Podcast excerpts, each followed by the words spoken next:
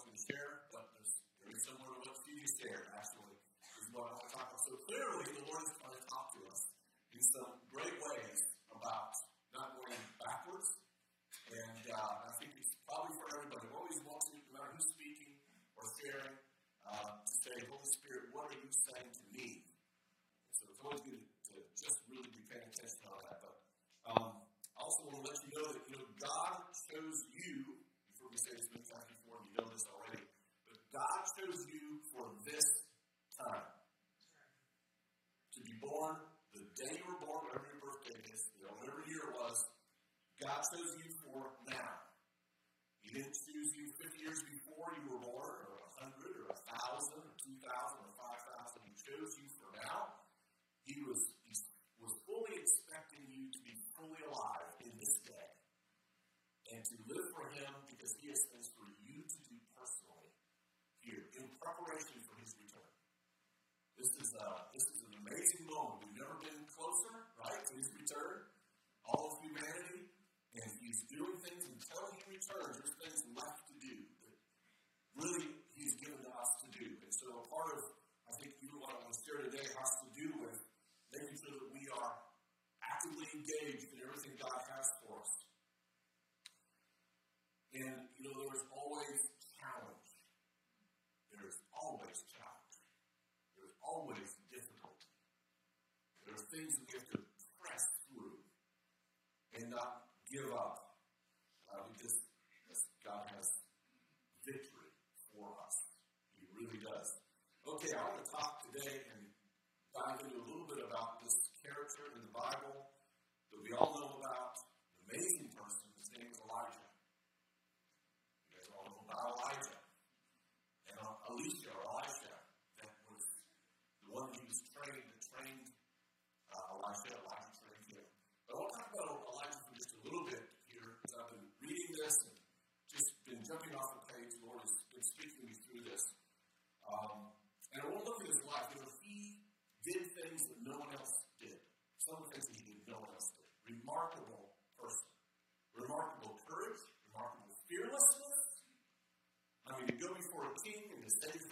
to go before a bunch of people or demonic forces, whatever, and to do the things he did, a remarkable person.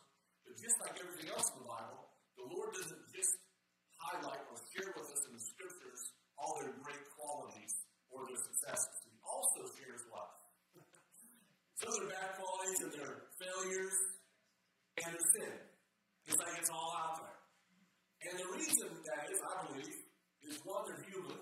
It's to help us. It's to help us so that we can see things and read things and hear things and learn from that and not make some of those same mistakes. One reason why we need to know history, the right history, whether it's our country or what we have in the scriptures. When you know history, boy, it, it really helps. And you can go, I don't want to make a mistake. Remember my best friend growing up? He, had, uh, uh, he was nervous with his older brother and his older sister, and they got in so much trouble. They were constantly doing drugs, they were doing all, all this mess, and he never touched it. He said, This is why I'm watching that. This is messing up their lives. I'm not going to, I'm learning from what they're doing. And we can do the same thing. We have a, a Bible full of stories to help us. Elijah is one of them. And so, clearly, he's a hero, but he also makes mistakes. Some of the things that learn from, I want to share with us so that we can also learn from it. We don't know a ton about Elijah growing up, but we can't we know he's called a Tishbite from the um, Gilead area, south of Galilee, south of where Jesus grew up. And he comes on the scene. When Elijah comes on the scene, he's fully an adult, and he's moving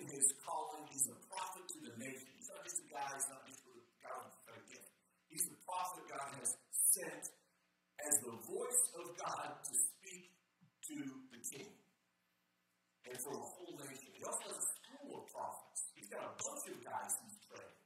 And he's, they call the sons of the prophets. He's got a bunch of guys he's training, and they're watching him and, and doing different things. When he comes on the scene, Israel's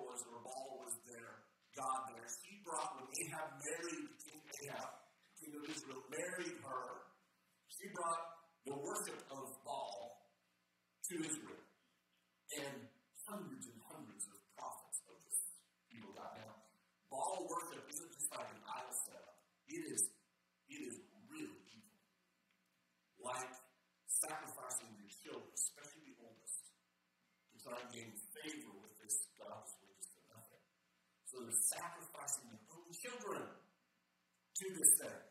And then they would have orgies in Baal temple to try and stir up the gods as well. So you've got all kind of sexual perversion.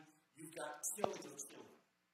Really, that same spirit is really, I would say, behind abortion throughout our country as well. So it's not like the spirit just went away. It just changed forms and still is active. That's just how, how it works in, in the world. Um, but when it, when Elijah comes on the scene, Ahab is there. He's doing all kind of evil. He's got his evil wife. She's a priestess of Baal or a witch, basically. Elijah comes on the scene, and he he declares something. Because of all the evil that's going on, there's going to be a drought for three years. So he declares that, and it doesn't rain for three years. And that happens, and then God sends him help a widow and her son. The son dies. Elijah prays for the son, stretches himself out over this dead boy, and he comes back to life. That's pretty remarkable. Dead kid coming back to life. And then he put the first slide up. Then we got Mount Carmel, which you guys will remember that one, right? Elijah's like, all of these, our nation who was God's children in possession are serving all these other gods. So it, decides have an encounter, basically, or a demonstration to show who is the real God. Is it Baal or is it God of heaven? And so, up on Mount Carmel, Elijah says to Ahab, bring all of your prophets and Baal and of the Asherah, which is kind of Baal's mother, and there's a whole bunch of people that worship just her as well, which is another just false god idol. See, 400 prophets for the Asherah, 450 prophets for Baal. They all gather together, 850 evil prophets, and then you have a bunch of other people. And here's Elijah, and he says, you know, make a, do whatever you need to do, set up a, one of your um, burnt offerings or one of your uh, altar. Thank you. Set up an altar. We're just left. Set up an altar, and we'll see which God responds in fire. So you the, the top right there. That's just kind of a, just there. That's, that um, they danced around and cut themselves. That's another way that the priests there were slicing themselves with knives, blood coming out, cutting, trying to get Baal to respond. And he did. So Elijah's mocking him. I love that part. Elijah's mocking maybe your God is asleep, maybe you know, he's on vacation or whatever. And then Elijah, it was his turn. He says that he the altar that Ahab had torn down. It was, used to make sacrifices to the God of heaven. So he repairs that altar, slices up, kills an ox, they put the big slabs of meat up on the altar, on the wood, and then he says, pour water over it. See these guys these buckets, they pour water over it, they dig a trench around it. The trench is filled with water. Three times they just soak the sacrifice. And then Elijah gives this basic prayer. He just, he's not cutting himself, he's not dancing around, he just prays to God. Will you answer and show everyone here that you are the true God? And fire falls from heaven. I mean, in, this would have been an incredible scene because it's not just fire coming from heaven what was on the wood, this ox, but fire dissolves all of the ox, all of the wood, and all of the stones, all of the water, everything. It's dry ground, it disappears. And the people go, okay, we know which God is real. And then Elijah says, okay, to the people, go ahead and destroy these prophets of Baal. 450 of them. And kill them. Right there. And then Elijah looks to Ahab, who's watching all of this. Jezebel, this is the show. I don't know where she was. He looks at Ahab and says, You should probably get going because I hear rain coming. Now, it's hasn't been a drop in three years. Ahab, Ahab takes off, and Elijah begins to pray that the rain would come. And all of a sudden, a cloud formed over the sea. And then it says, Ahab, Ahab girded up his loins and outran Ahab as he heads back in his chariot. Elijah puts on his sneakers and runs. Actually, he didn't have any of those. And outruns Ahab in the chariot back to Samaria, where the palace is. Outruns him. When he gets there, he talks to Ahab. Now, that would have been another shock, you would think, for Ahab. Going, wait a minute, I've just seen fire come down. Now, this dude just outran my horse back to the city. You'd think he'd be pretty repentant at that point and maybe open to what God might be wanting to say. He's not. Ahab goes and tells his wife Jezebel what Elijah had just done. And the. Right here, story changes. Now, here's what Jezebel says. 1 Kings 19, verse 2. So, she said this by a messenger. This wasn't even personal. She hears about what happens, she sends a message through someone else. So may the gods do to me even more if I do not make your life as the life of one of them. Number 450 prophets just got killed. By tomorrow, this time, in the next 24 hours, I'll have you a dead man, basically. Verse 3. One of the most bizarre things. And he was afraid and arose and ran for his life. That curious to you guys at all? For what just happened? That he would hear words from a messenger from Jezebel, and he it did something on the inside of him that caused him to be afraid, and he ran for his life. You know, fear has a feel. It's not just a thought, it oftentimes has a feel with it. Have you felt that before? I've had fear hit me, and someone has been through a demonic, usually just a demonic person, even, or a person that is, has some demonic power with them, and it will, it has hit me, and it shakes you from the inside like all of your bones. And you can't even explain it. Sometimes you can't even speak. It can be paralyzing or it can make you run for your life. Well, listen, you guys felt those type of things? It's weird. You can't even fully explain it. But it has a feel to it, it's very real. He certainly experienced, now it's not captured in here, it's not written, but clearly something happened in a major fashion when he heard those words that there was demonic force with that. It caused him to shake and to run for his life.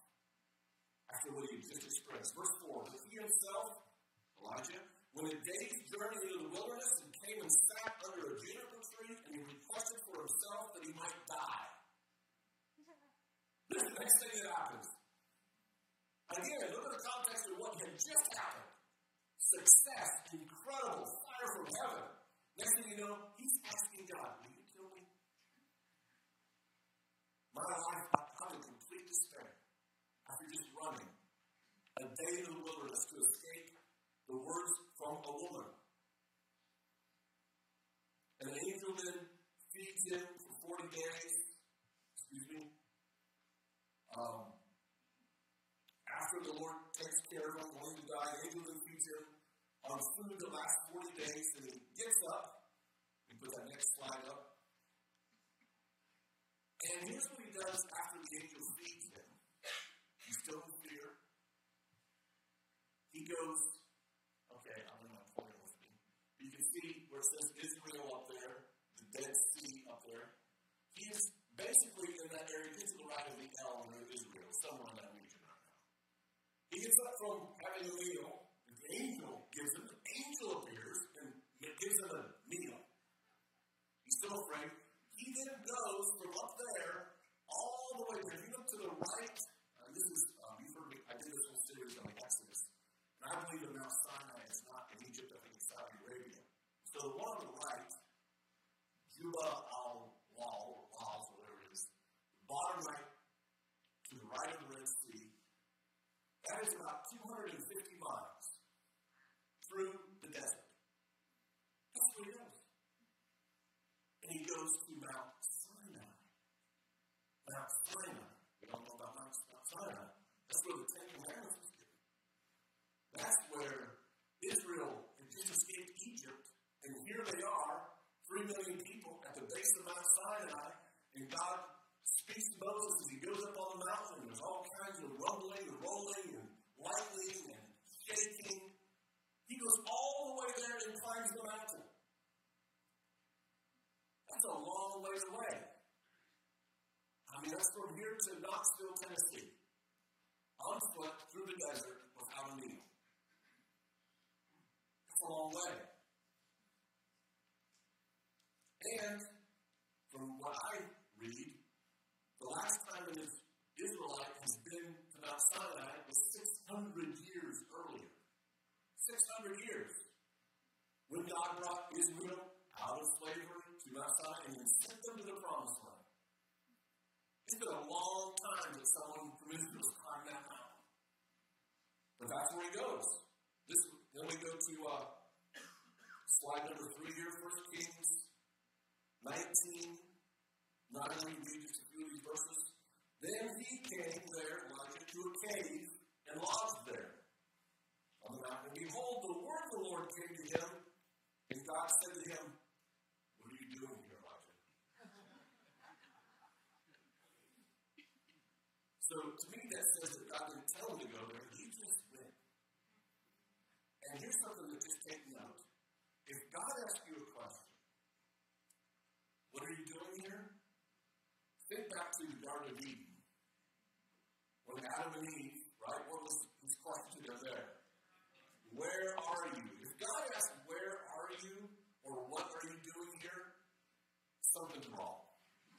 Just to let you know, you don't, and here's a good plan don't make an excuse at that moment or blame shift.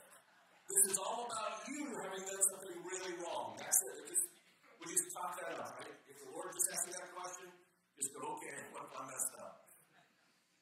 Because clearly I'm not supposed to be here. The Lord says, What are you doing here, Elijah? Verse 10. And he said, I've been very zealous for the Lord, the God of hosts, for the sons of Israel have forsaken your covenant, torn down your altars, and killed your prophets with the sword. And I alone am left. And they seek my life to take it away. Now,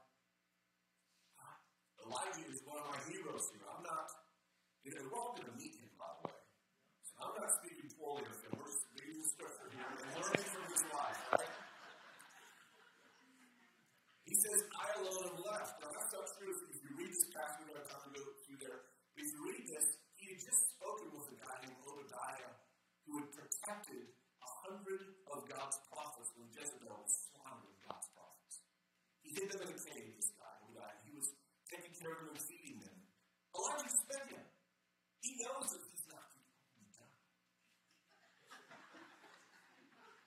But in his mind, he's convinced I'm the only one. So here's what happens. Here's what we see. We see fear, demonic fear, shaking him, causing him to run, right? And then he's going backwards the wrong way from where he's supposed to be. And then he starts to believe a lie. That I'm the only one left. How about this one? I'm the only one who's going through this. It's just me.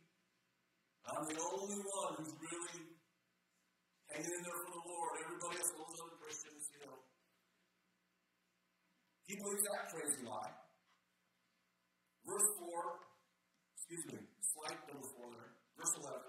So he said, This is God, go forth and stand on the mountain before the Lord. God came, and behold, the Lord was passing by. Hello. And a great and strong wind was rending the mountains and breaking in pieces the rocks before the Lord. Imagine that sight for just a moment. The mountains, I mean, huge rocks and boulders exploding with this incredible wind. And the Lord was not in the wind. God was doing it, but he was not speaking to Elijah through it. And after the wind, an earthquake. Now the mountain is shaking. But the Lord was not in the earthquake. Verse 12. After the earthquake, a fire. But the Lord was not in the fire. And after the fire, a sound of a gentle blowing. And when Elijah heard that sound, he wrapped his face in his mantle, went out and stood at the entrance of the cave. And behold, a voice came to him and said, Same question. What are you doing here, Elijah? And said, I have been very zealous for the exact same answer. I've been very zealous for the Lord, the God of hosts. The Son of Israel forsaken your covenant, torn down your altars, and kill your prophets with the sword, and I alone am left. And they seek my life to take it away. I'm not the fastest learner sometimes either. So, you know, that's just, it's just, it's okay, Elijah. But twice God asked him the exact same question, which means the first answer probably wasn't the best answer. Right? Verse 15, the Lord said to him, Go, return on your way to the wilderness of Damascus. That's a long ways. And when you have arrived, you shall anoint Hazael king over Aram, and Jehu the son of Nimshi shall anoint king over Israel, and Elisha the son of Shaphat of Abel Meholah you shall anoint as prophet in your place. He just got replaced. It shall come about the one who escapes from the sword of Hazael, Jehu shall put to death, the one who escapes from the sword of Jehu, Elisha put to death. Yet I will leave 7,000 people in Israel, all the knees that have not bowed to Baal, and every mouth that has not kissed him. That's a, a response to, I alone am the only one left. No, there's 7,000 yet. Like you, Elijah. You're not the only guy who's doing this right. Right? Now, Elijah represents really all the prophets of the Old Testament. Uh, obviously, a remarkable person. But what he just experienced is important for you and I. I've experienced that type of fear. You may if you haven't already. And it's simply to help you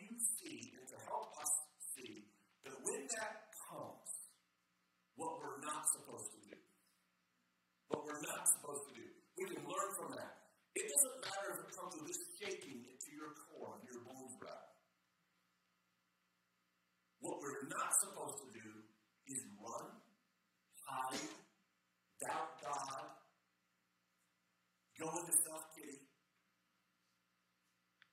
All those things. We cannot afford that. I remember several years ago, I was on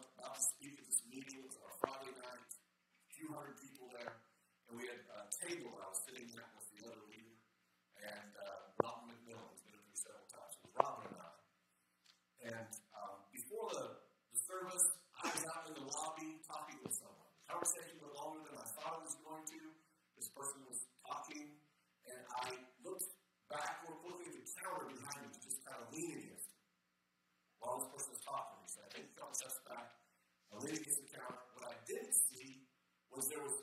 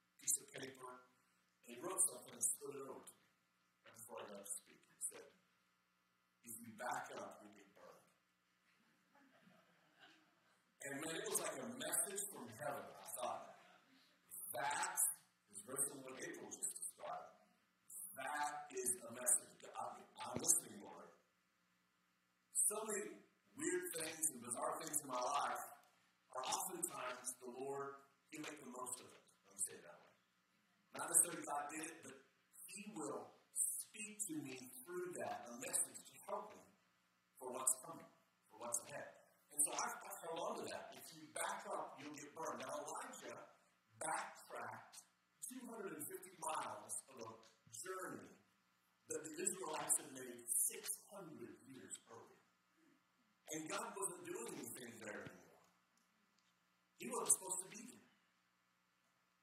He went backwards, a long way backwards. And he was not supposed to be there. God was then trying to get him where he was supposed to be. So after God gives him this message, one of the great things, of course, how God does this for all of us, He's so generous and compassionate and forgiving that you see when you read the rest of Elijah's life. Not only did he go and throw his mantle and found Elisha, threw his mantle over him, trains Elisha up, but he also goes back to Ahab and gives him a word that basically was about Ahab dying and his wife was going to die, how they would die, and that the dogs would lick up their blood. You know, that was.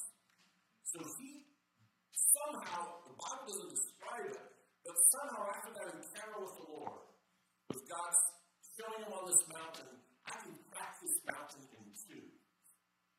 I can whatever I want to. I am much more powerful than anything you heard from Jezebel. Gave him an opportunity, even though he got the answers wrong at that moment.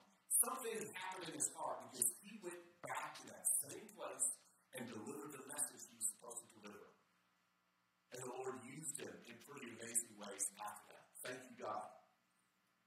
Hebrews 10, verse 39 says, But we, we, you and I, we are not of those who shrink back to destruction, but of those who have faith to the preserving of the soul. If you read the rest of that passage, especially the verses before that, talks about God doesn't take pleasure when our souls shrink back. We get afraid and we just go backwards. He wants us moving forward. And the day you, you and I are living in, there's going to be plenty of fear. It says in the end times, Jesus said this, that people will become so fearful that they'll be crying out for the rocks to fall on them. That's, that's a lot of fear. I are going to feel it, we're going to see it, but we are not supposed to be afraid. God has not given you a spirit of fear, but of what? Power, love, and a sound mind. Not a mind full of self-pity, thinking I'm the only one left, or I'm all alone, or no one's going to do this but me. No, sound mind that can see clearly, that knows what's going on, and we have battles yet ahead. We're not supposed to back up. And obviously, for the Lord to clearly a couple of times with us, there's some things, at least for some of us in here, now, or some maybe later, you're not supposed to back up from right now. Whether it's being a voice at your school board, or in your business, or sharing truth, and the enemy says, well, if you do that, you're going to lose your job. If you do that, you are going to die. And that's always the threat. That's what Jezebel's threat was. You're going to die. That fear of death. No, you're not going to die. Yes, God has a plan for you. Yes, you were born for this moment. Don't let fear direct your path. Push you backwards. No going back to Mount Sinai. God's not in that anymore. He was on that mountain. He was in his voice. He speaks to us now. He's speaking through you, speaking to you.